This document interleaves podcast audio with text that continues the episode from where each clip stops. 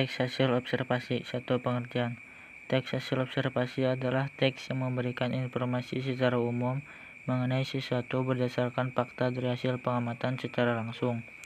Teks observasi mempunyai sifat informatif, komunikatif, dan objektif. Dua struktur teks.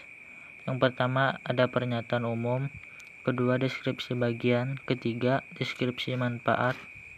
Selanjutnya ada beberapa kaidah kebahasan dalam teks teks observasi pertama menggunakan prasenomina, kedua verbaliasional, ketiga verba aktif alam, keempat kata penghubung,